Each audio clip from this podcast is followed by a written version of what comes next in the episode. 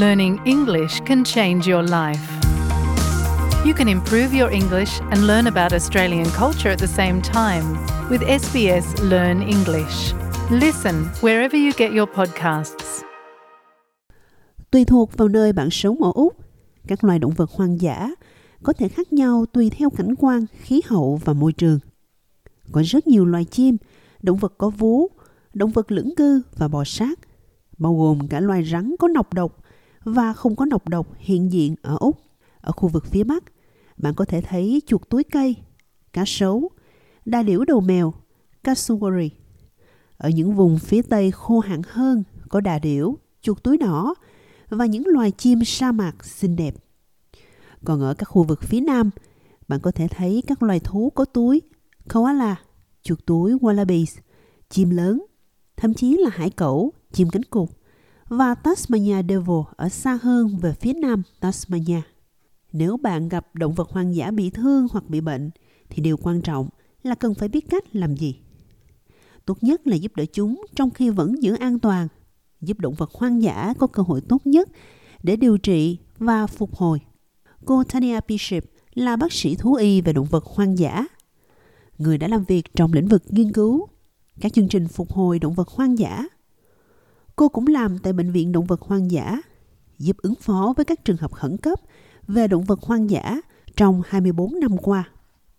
Cô hiện hỗ trợ cơ quan giáo dục, cứu hộ, thông tin động vật hoang dã, gọi tắt là WISE, tổ chức nghiên cứu và giáo dục về động vật hoang dã và cứu hộ lớn nhất nước Úc.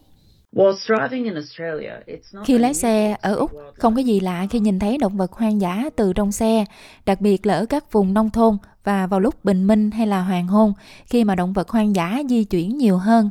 Nếu bạn đi cắm trại hoặc là khám phá các công viên quốc gia, thì đó là cơ hội tốt để nhìn thấy động vật hoang dã.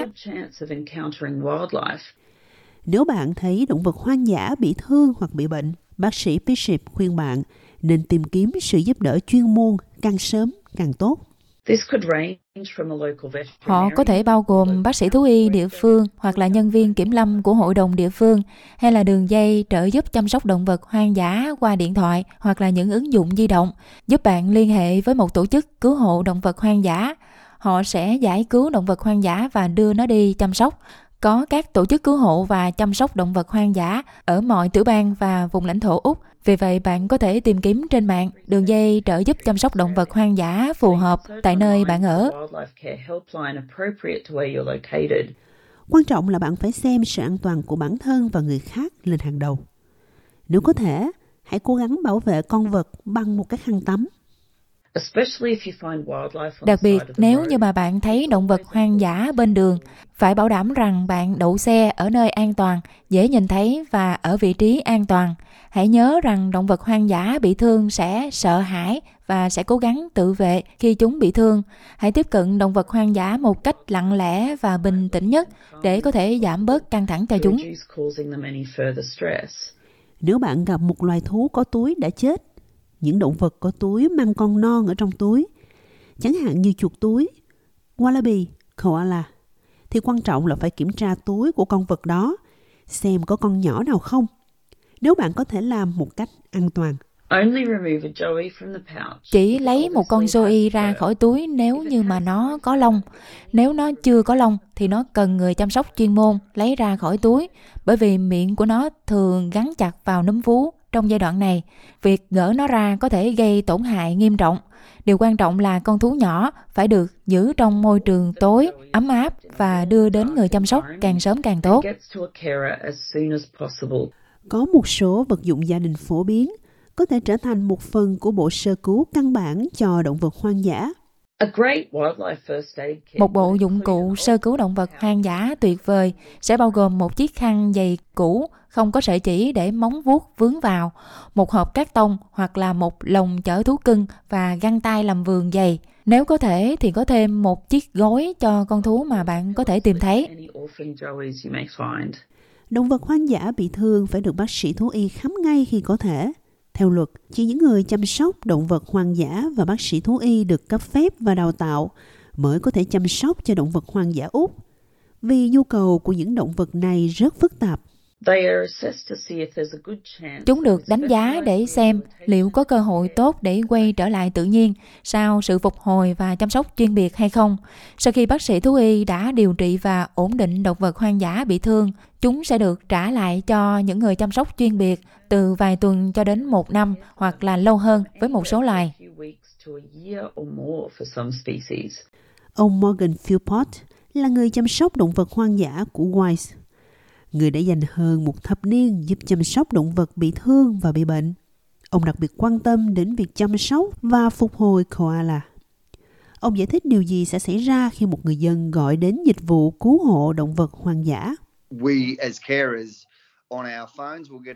Chúng tôi với tư cách là người chăm sóc sẽ nhận được tin nhắn thông báo về cuộc giải cứu.